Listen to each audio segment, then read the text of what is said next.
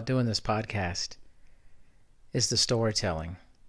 But not only storytelling, storytelling about an experience that leads to an action for a positive outcome. Today on Dr. D's social network is Mark Simon. Mark's book, Attacked, tells the story of him being attacked when he was in high school by a gang and overcoming that experience uh, to create an incredible life for himself. Mark goes into very deep detail about what happened, and I just love his level of honesty and consideration for that time in his life. It was really refreshing. So, sit back, relax, open your ears for Mark Simon.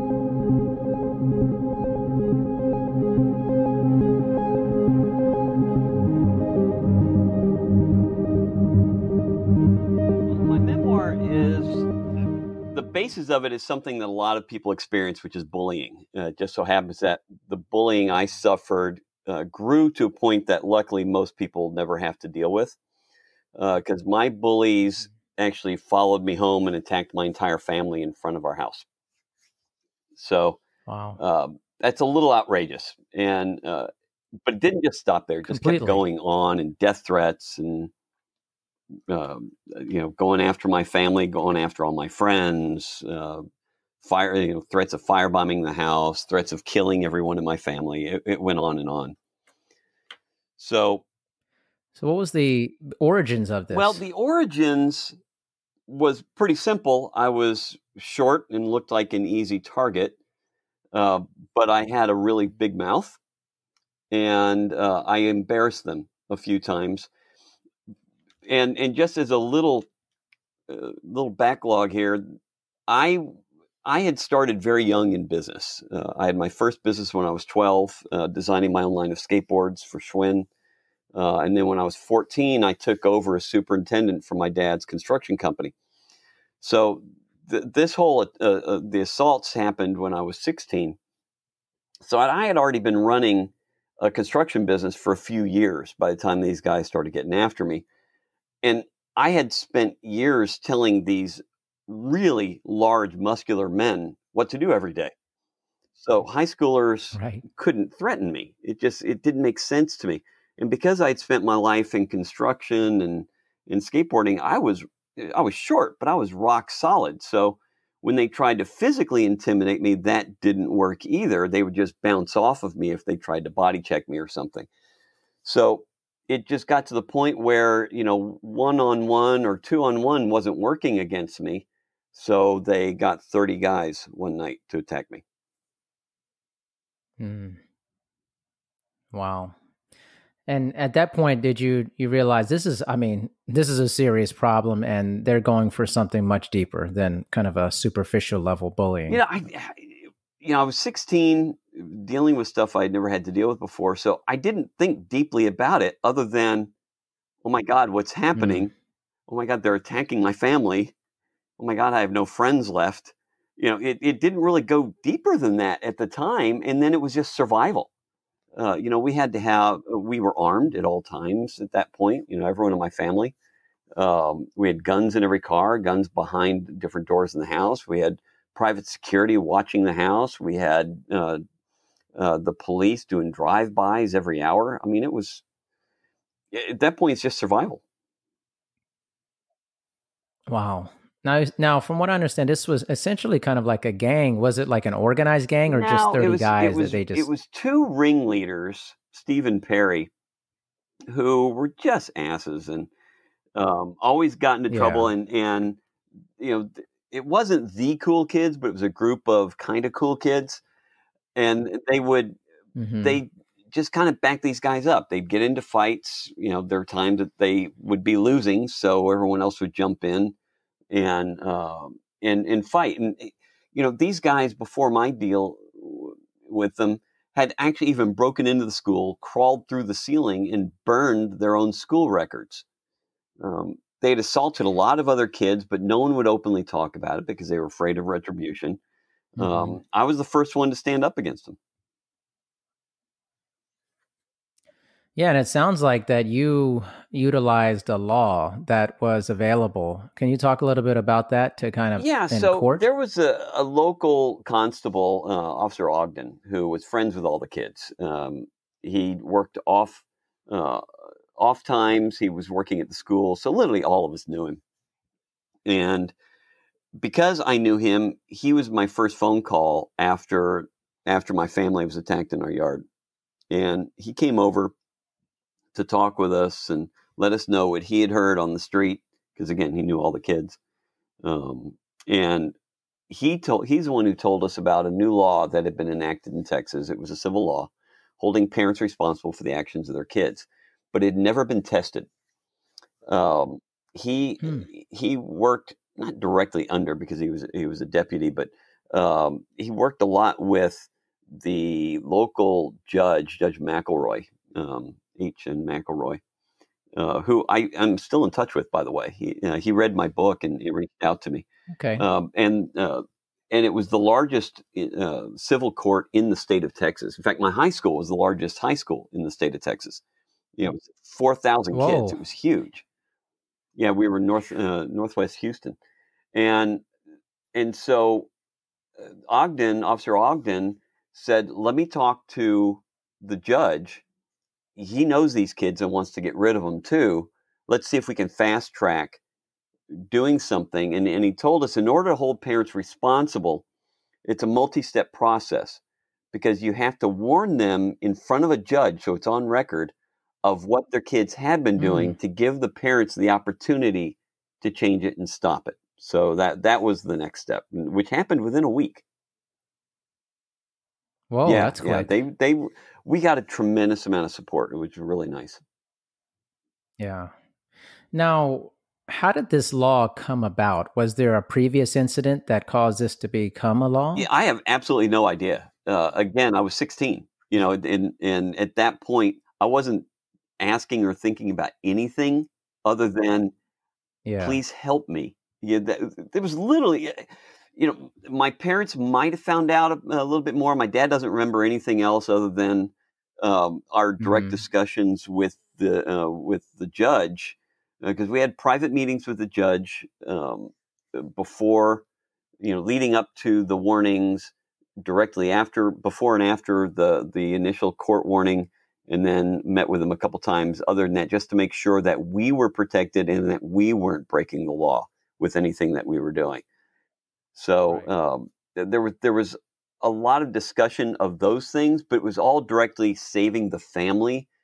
We really weren't worried about what had what had led up to that law being enacted, but we were the yeah. first ones to use it and the first ones to win. So we set the precedent.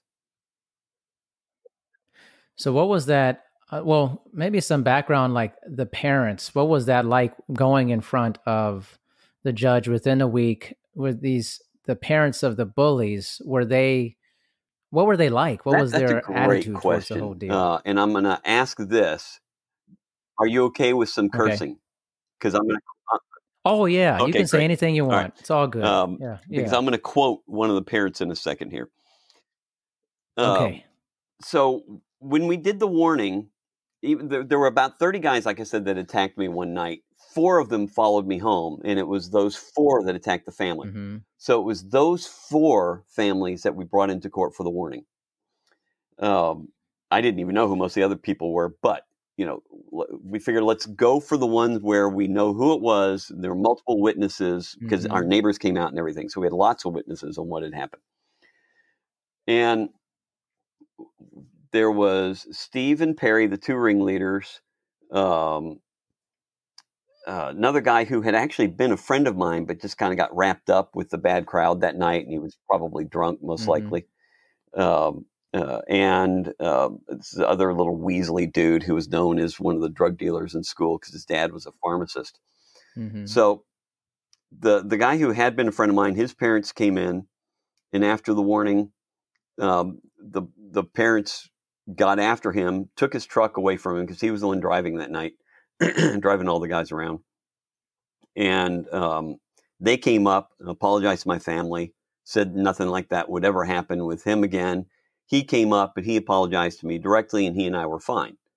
Um, he made he made moves to apologize and change his ways. I'm good with that. I, I didn't have any Mhm. problem with that.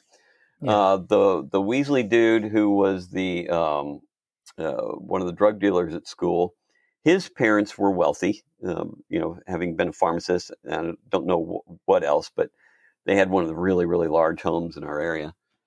Um, They Mhm. got angry at their kid. Never approached my family, but um, I remember watching his dad smack him in the back of the head as they were leaving the uh, courthouse, saying, "Don't you ever embarrass me like that again." And then I just heard the threats go on and on. So they dealt with it with anger against their son. Nothing about my family. It was all about how it affected them. So that was interesting. Right. Then we get to the two ringleaders, Steve and Perry. They didn't have fathers in the picture. They just had their mothers. The mothers were there. Steve's mother was quite a looker, um, and she knew it, and she tried to use it. Um, and uh, Perry's mom was just just a nasty woman. You know, no other way of talking about it. Yeah. And uh, Steve's mom laughed about it in court in front of the judge. And Perry's mom, in front of the judge, looked over and said, Your son is too much of a pussy to deal with things on his own. Why am I here? Mm. So that kind of sums up why these kids were bad apples. Yeah. It makes sense. I mean, the lack of parental involvement. lack of caring, lack Yeah, of uh, proper training. I mean, it was a lack, lack, lack across the Yeah. board. They were terrible people raising terrible people. Right. You know, one rubbed off on the other and no direction. So after that point, I mean, you're you're hearing that. What was the feeling after hearing that from these people? Like you didn't think it was going to change after this, or kind did of you? shock and dread. Uh, you know, Hmm. I knew part of it would get better, and I was afraid part was going to get worse because these these are the kind of people that Yeah. th- this was not a situation that you punch your bully in the nose and everything is set right. That that didn't work in this Yeah. situation. I'd seen other people get into fights with these guys. If uh, if Steve and Perry started a fight and they won, you're easy pickings. They'd keep going after you. If they started a fight and you won, they wanted retribution and kept coming after you. So there, there's no winning. It's just if they wanted to mess with you, they were going to mess with you. Period. Um, right. and because because they kept coming after me in, in pretty large numbers, you know, four or eight at a time was normal. There's not much I could do anyway. You know, yeah, I was strong, but you know, I was one person and I was short. I mean, I was really short. I was like five foot four, five foot five when I was sixteen. Um, so I was I was I was worried about what was going to happen. My mom was frightened. Uh, my mom was a petite woman; she was only like ninety five pounds. Uh, Mhm. She was scared to death. Uh, the death threats had already been coming in, you know, in the week prior to the uh, to the court warning. Uh, my dad, uh, you know, was not tall but large man, not fat, just really muscular, really big, barrel chest Right. uh, right. construction guy. He had been a farm boy growing up, um, and he worked the oil rigs for years. So you know he was just solid and had his own way of wanting to deal with things. But he was also afraid of the family, and he couldn't be there with me all the time. So you know when I talked to the judge after the warning, uh, well, the whole family, we all went to go talk to him, and he said, "Look." Mhm. it's on record now. Anytime you call us, the parents are going to jail. But if you call us, make sure it's worth it. You know, don't if they're teasing you or calling you a name or looking at you sideways. Yeah, they're still going to be arrested, but it won't. It, but you're going to lose your opportunity to win a court case, and you could make Mm. things worse. So it's up to you on when to call, but make sure it's bad enough where we can do something about it, but not so bad you get hurt. He said, I don't know where that line is. You're going to have to figure that out, which is also a scary thing. Hmm. And my parents agreed. They said, you know, it's, Yeah. it was on me. Um, I had, had lots of opportunities. I could have gone to any other school, which was offered to me, both by the school and my parents. And I said, no, why should I have to uproot my life because of these assholes? You know, Yeah. I refuse to back down no matter what's going on here. You know, if anything, if anyone's going to have to change their life, it's them. And that was my thinking. Um, as hard, bad as everything got, because it got really bad after a while. Um, I refused to back down. Now, did the parents were? Well, it sounds like you were given kind of like you know a side talk about it, but were the parents they were just told kind of like legally this is what's going to happen to you if this persists? Yeah, the judge explained to them exactly how the law worked and what their responsibilities were, and right. and uh, because their kids were all 16 and 17 years old, the parents were responsible for their actions, and they had been warned in court. You know, if if you are not able to uh, keep track of them, you will be found guilty of assault per proxy of your child. You know, or however they phrased it. So um, Yeah. it was very clear. Now, whether they understood it, I don't know. I mean, a few of the parents did Mm. because few were highly Right. intelligent. The two mothers, I have no idea. Uh, I was not impressed with them. I can tell you that. Yeah. How how quickly after that uh, appearance in court did the bullying start back up or continue? Was it immediate? Indirectly, it was immediate because this everyone, obviously, everyone at the school knew uh, what was, parts of Mhm. what was going on. No one knew the whole story. Um, I thought everyone knew the whole story, but as I have found over the years, people had heard bits and pieces of what it was. Some thought I was the jerk because I had to drive through a big crowd of people to get away from at one point. And they didn't see what I was going away from. They just saw me Mhm. driving like a maniac. So some people thought I was the problem. Um, most people were afraid of these guys. I call them a gang just because it's the easiest way to describe it. It was not. It, they were not a Yeah. named gang or anything like that. They were just a bunch of assholes who hung out together. Um, Yeah. In fact, just as a sunny, uh, funny sidebar, we kept diaries and court records, which I still have the original file that we put together of all the information that we kept from it. And my mom named it the assholes file because that's what she called it. She refused to call them by name. and so I still have the assholes file right here. yeah. it's right next to you. Well, That's you know, I pulled it that's out. I tried to be as accurate as I could in my memoir. Um, yeah. and uh, Yeah. and you know, I interviewed my dad about it. My mom had passed away uh, about 20 years ago, but this happened 40 years ago. This was 1980. Uh, so right now, as we're talking, is 40 years from the events happening. Um, Wow. Yeah, September. Wow. It all happened in September of 1980. Yeah. Oh my goodness. I mean, it's literally right Oh, around yeah. that same time. That's does that did that jar memories, thoughts, emotions when that passes every year, especially oh, no, now not 40? At all. Um, no, it. I No. Look. I suffered for a while. I suffered PTSD for a few years after the event. So I had suffered a nervous Mhm. breakdown during it, um, and uh, you know, luckily I got my life back really quickly afterwards because they disappeared. Um, you know, they were kicked out of schools, kicked out of the school district, and uh, you know, after the court trial, that was it. I never saw them again. But I still had the looking over my shoulder, breaking into sweats, um, you know, those types Yeah. of things. And I don't remember how long it was, but quite a few years after the incidents, I it was the first time I wrote this story. And when I wrote the end, it was like I had flushed all that nonsense from my body, and I never had another bad Mm. night's sleep. I never had suffered another uh, PTSD event um, after that. Now, I didn't re- try to release it because my writing was terrible at the time. Um, and I've written it a few times. And each time it would get better, but didn't re- I, I didn't know the have the hook. I didn't know how to really approach it. I was just I was struggling with it. And about four or five years ago, I I kind of came upon I'd been working on scripts on a number of different projects. I work in Hollywood now.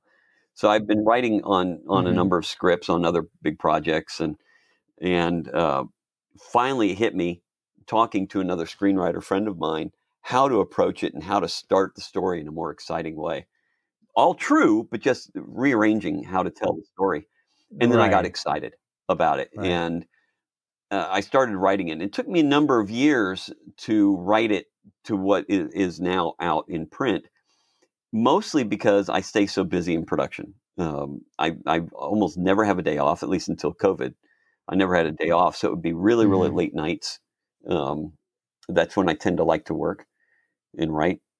Um, and then I kept editing it and editing it, and trying to make it better. You know, I did my humor pass going through because you know, look, life is filled with humor, and drama is only good if Yeah. it if it, you contrast it against humor. So I was making sure I had those moments in there and really trying to get my personality and and quite a few passes I kept going through trying to do a deeper dig into what I was suffering at the time. So I really the whole book is really trying to get you into my head to understand not just the actions but the emotions in the pits of despair that I had fallen into during it. Of course. So, how much time had elapsed between that initial uh, court appearance and I believe you know you went to trial eventually at some point or some version yeah, I think that? it was like October 4th or 6th or something like that. Again, I don't remember all the exact dates now because that's why I wrote it down so I don't have to remember it. Um, yeah. but it's in the book. So um, it's it, it was early October when we had the warnings, and then it was early to mid December when we had the court trial. So I went through a few months of dealing with things in in, in attacks, trying to figure out which is the one that's going to be bad enough for me to feel I can call the cops on them. Uh, this is nothing I was taking Mhm. lightly, even though you know, as bad as the assaults and the threats were, I took what the judge told me very, very seriously, and I knew that you know this is Right. this is something that's going to affect all their lives at any time when I call the cops. So, yeah, uh, Interesting. You know, look, it's hard not to think about. At least for me, it was hard not to think of things like that. Um, but I also didn't want to lose. I wanted them to suffer. It's not like I was being gracious. At least I don't look at it that way. Right. Um, it- if it right. if if it's gonna happen, I'm gonna win, and and I wanted to make sure of that. So, uh, and finally, just eight of them came after me one uh, one afternoon when I was on a date. I finally got some girl to go out with me after a few months because everyone stopped talking to me. yeah. Um, and they saw me, and eight of them came after me, and I only recognized Steve and Perry. Uh, the other two that we had warned were not part of that group. They had stayed away from me. So um, that night, uh, you know, I, I that was the day I suffered a nervous breakdown. Uh, a couple hours after that, I finally, I found myself across town, called my parents to tell them where I was, and said they just attacked me. Call them. They, uh, the mothers, Steve and Perry's moms, were arrested the next morning, first thing, and thrown in jail. And I think that happened early to mid November. And then early to mid December was when uh, the, the court trial happened. So we had that weird time in between um, where everyone knew, everyone at the school knew I had just had schoolmates' parents arrested. That was a very weird time. Right. Yeah. And the thought that you had about you knew how this was going to affect potentially, well, potentially affect their future. Like you said, you weren't having a lot of grace about it, but you were aware that this was going to change their lives. Yeah, and I didn't care about the kids. It, it was I, I didn't know the moms. Yeah. Like I said, I wasn't I wasn't um, impressed with them. Yeah. But this is I don't uh, maybe some people don't think it's a big deal to go to uh, to go to jail on a civil case. I thought it was a pretty big deal, uh, especially at sixteen. Sounds you know, like a I, big I deal to don't me. I didn't know the difference between Yeah. civil versus state versus federal. I still don't really know. Right. Um, but you know, it's, when anytime someone's talking about something like that, I'm going to take it seriously on what on what I'm going to do. But taking it seriously is on both sides, which also means if I'm going to take that step, I'm damn well going to win and beat you. Yeah. Yeah, for sure. Now, how did this this ruling did it really change the landscape of bullying in your school or that area? Were there other incidences after this that this law was enacted? It changed in my school instantly. Um, it was Mm. the principal had been working for a while to get rid of some of the bad eggs, Steve and Perry in particular. But because they were minors um, and dealing with juvenile courts, it's a slow slog. And he told me he had been trying to get rid of them, and but it just there were a lot of hoops to go through. But my court case gave him all the extra ammunition he needed, and that was it. I mean, they never showed up at the school again after the court trial. Um, so, because they were the ringleaders, a lot of the assaults and attacks and, and the major bullying in my high school stopped uh, overnight. Um, I didn't have any problems about it was the, the beginning of the next school year. You know, all this happened right before winter break, and um, you know, I worked all through winter breaks. We're still building homes. Uh, we get back, and you know, people are now finally in the hallways. You know, four thousand kids are finally starting to say hi, and you know, normal jostling of shoulders. You know, everyone's crowding through the hallways. You know, it felt like I was getting my life back. Um, and two guys, two thuggish dudes who I'd never seen before, um, attacked me in one of the um, stairway, uh, stairways at school, threw me against the wall, and started uh, punching me and slapping me. And uh, everyone cleared out, and it was just me in this giant uh, stairway landing with these two guys just trying to beat the crap out of me. Um, and uh, and they were they start they were getting in my face and spitting on me and, and, and screaming, "What do you do, Simon? What do you do, huh? What do you do? You gonna you gonna have our parents arrested like you did uh, pastors, huh? Huh? You gonna do it to us too, huh?" Which was the wrong thing for them to say because as tipsy turvy Right. as my world went, the moment they started hitting me, when they said that, this calm came over me. And I looked up and I smiled, and they stopped punching me at that point. And I leaned towards them and I grinned. And I said, "You fuck with me? Yeah, I'll do it to you too. And they just each took Mm. a step back, wide eyed, didn't say another word. I picked up my books and, and I went on to class. And that was it. Huh. No one ever messed with me again after that moment. Wow. I mean, wow. What a transformation in that moment. Like knowing that you had the leverage actually. And they thought the power of the physicality was the leverage, but Yeah. it really wasn't. and look, the You had the power again. It, you know, and, and I try try to be really specific with a lot of things in, in in when I'm describing in the book.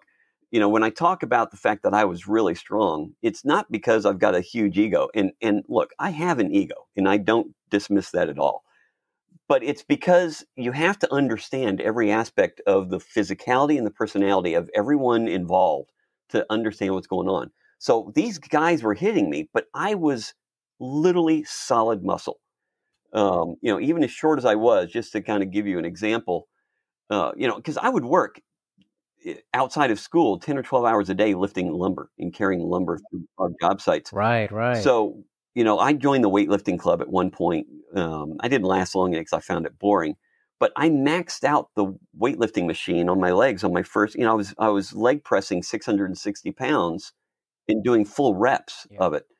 So, you know, there was a lot of strength. So they couldn't physically hurt me, which is one of the reasons why I, I could keep that big mouth. And when when the realization came that I had the power, I wasn't physically beaten down only because of my physicality.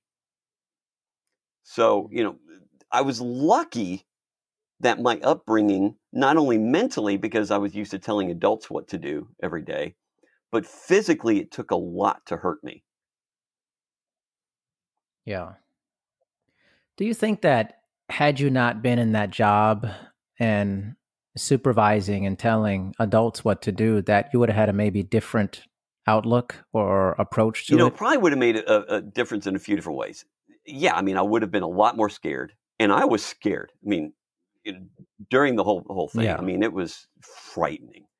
Um, I might not have had as big of a mouth, which is part of what you know. The first time, a week before the thirty guys attacked me, a week before Perry punched me in the face, um, at a party because I had a smart mouth. He was roaming around and and bitching about something. I said, ah, no one cares, Perry.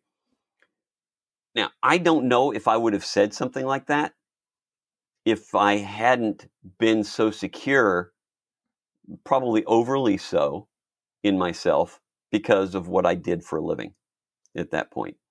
So my mouth got me into some of the pro- uh, some of the trouble, and I understand that. Um, not that that gives them any leeway on what they did. They should, uh, but right. doesn't mean I don't understand part of what uh, what was pushing them. Yeah, and did you you saying with your mouth? Did that? Do you still carry that with you, or did that dissipate over time? I don't hold back much. Uh, you know, I don't. I'm I'm cautious not to incite things now, and I have been mm-hmm. ever since then. Um, but it's very hard to intimidate me. I'm very good at negotiating because I've been through death threats. So what's a business negotiation going to do to me? You know? Right, exactly. Um, you know, when I've been run off the road and I've seen my mother being punched by guys in front of me and and and mm. people, mm. uh, you know, coming after me with, uh, you know, flaming boards and tire irons. You know, what's a business negotiation going to scare me with? So, you know, I've been through about as bad as you can go through, and I came out on top. So that gives me a lot of confidence on how to deal with things. That said, there's there's times when someone has physically gone after me where I instantly break a cold sweat. You know, that's you know the fight or mm-hmm. flight. Yeah, my my initial feel is I want to get out of that situation. I don't want to stand there and go toe to toe with somebody. I don't feel fighting fixes anything. Um, but that said, I'm also a second degree black belt in Taekwondo. I can handle myself. I don't want to have to. Right. Yeah, most definitely.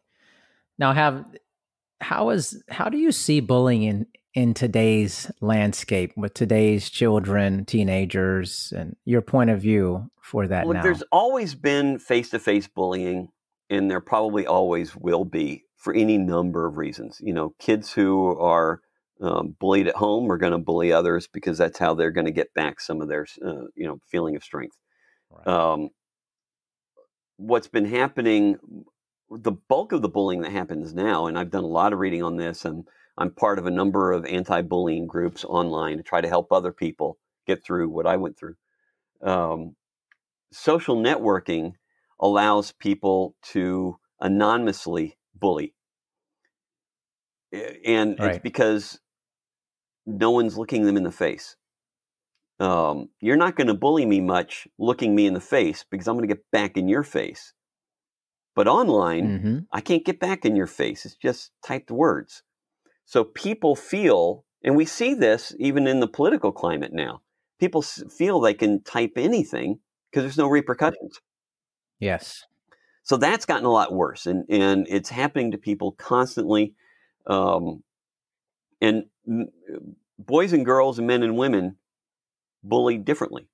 Women, it's more psychological. Men, it's physical and physical threats. Um, and it's and it is really interesting and there is a lot of difference. Now that said like with my boys in, in high school they were telling me that most of the physical fights were girls fighting. So that's also changed. That never happened when i was in high school. Really? Yeah i never saw that when i was yeah. well my boys are 21 now. They just turned 21 when they were in high school yeah, mm-hmm. their stories were all it was always the girls uh, that would get into physical fights why is that? Why uh, do you probably because the fights last longer. I've I've assumed uh, that a lot of the guys would still fight, but it'd be ah. one punch and down and out. Uh, so kids yeah. don't get to see it.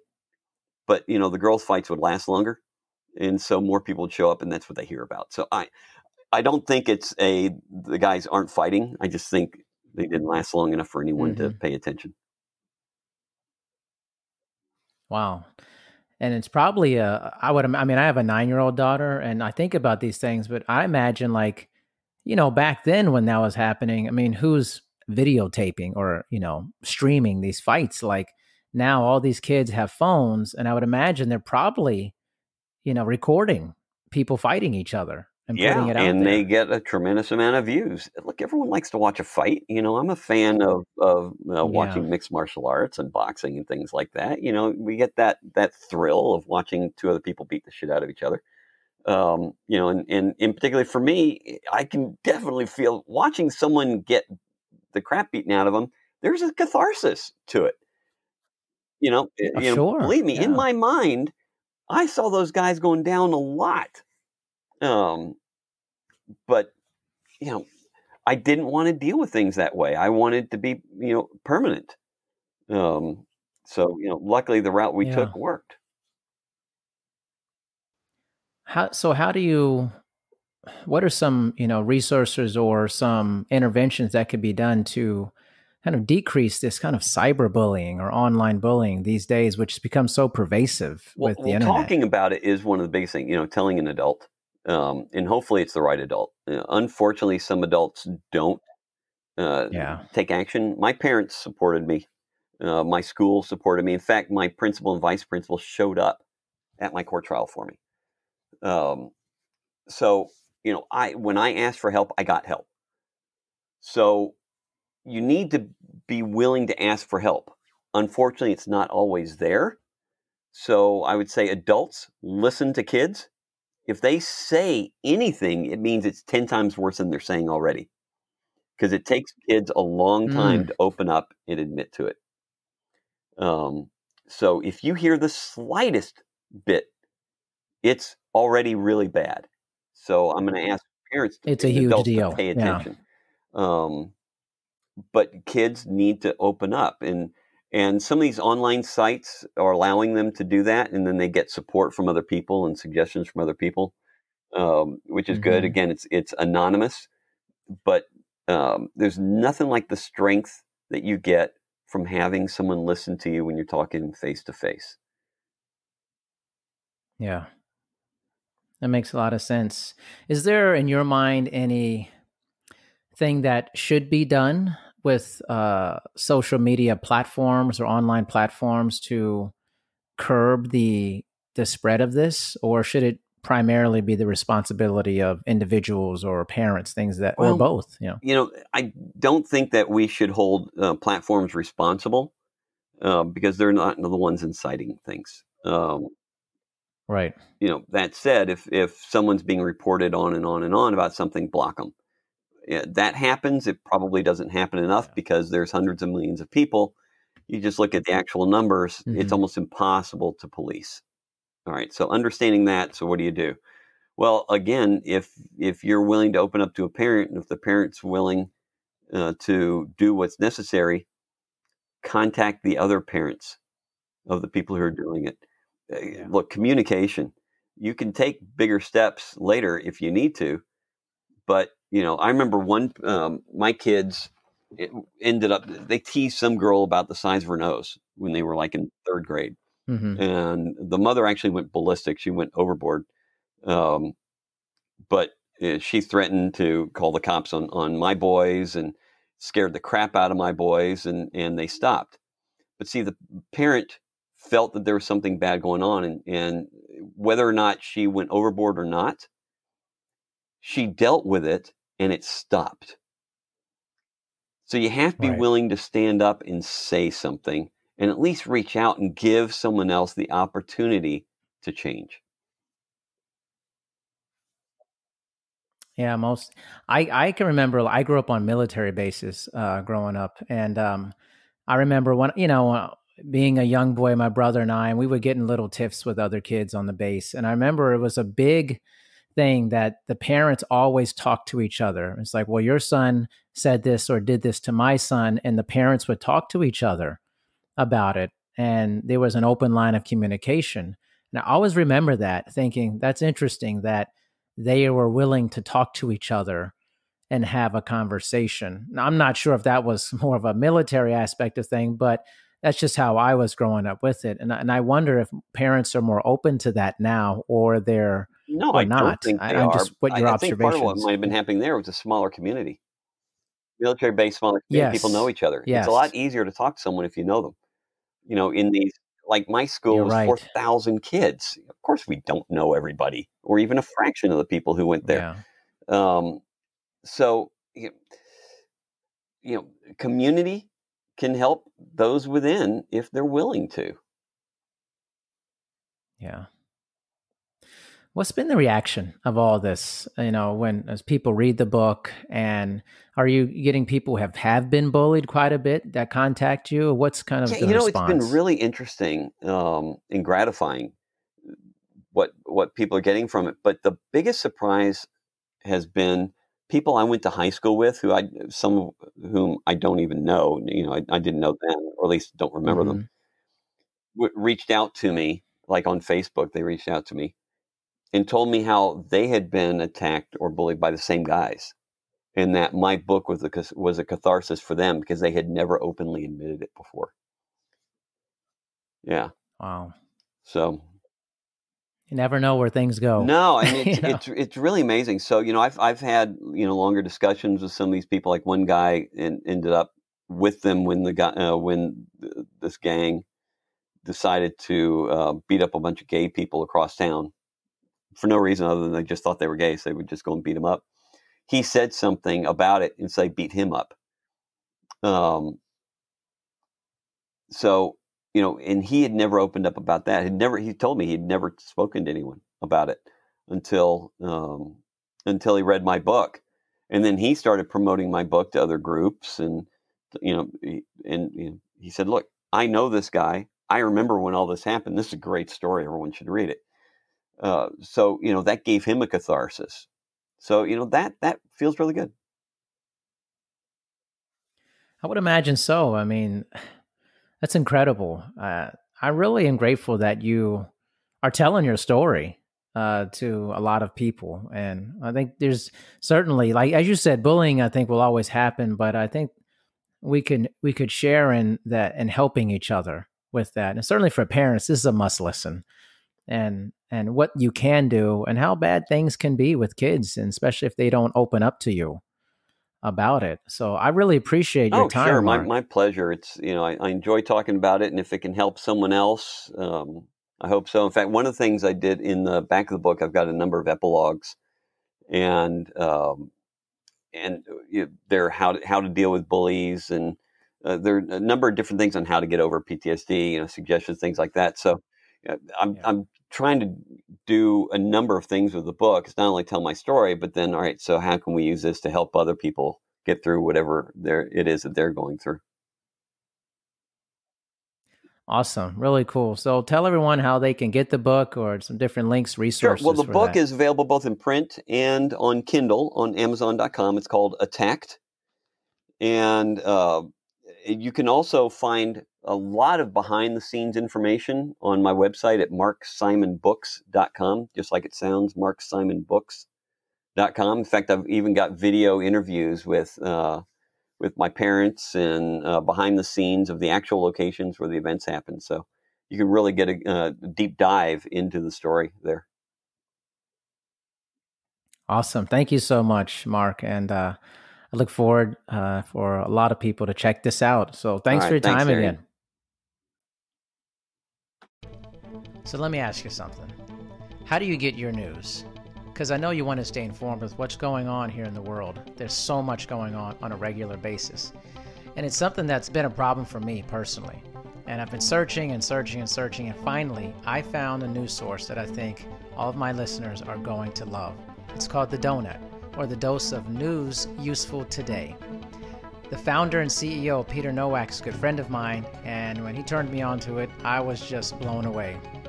Finally, a daily news source that delivers succinct and factual news about all the world's occurrences, and it's an easy access to finding things that you just want to get information about.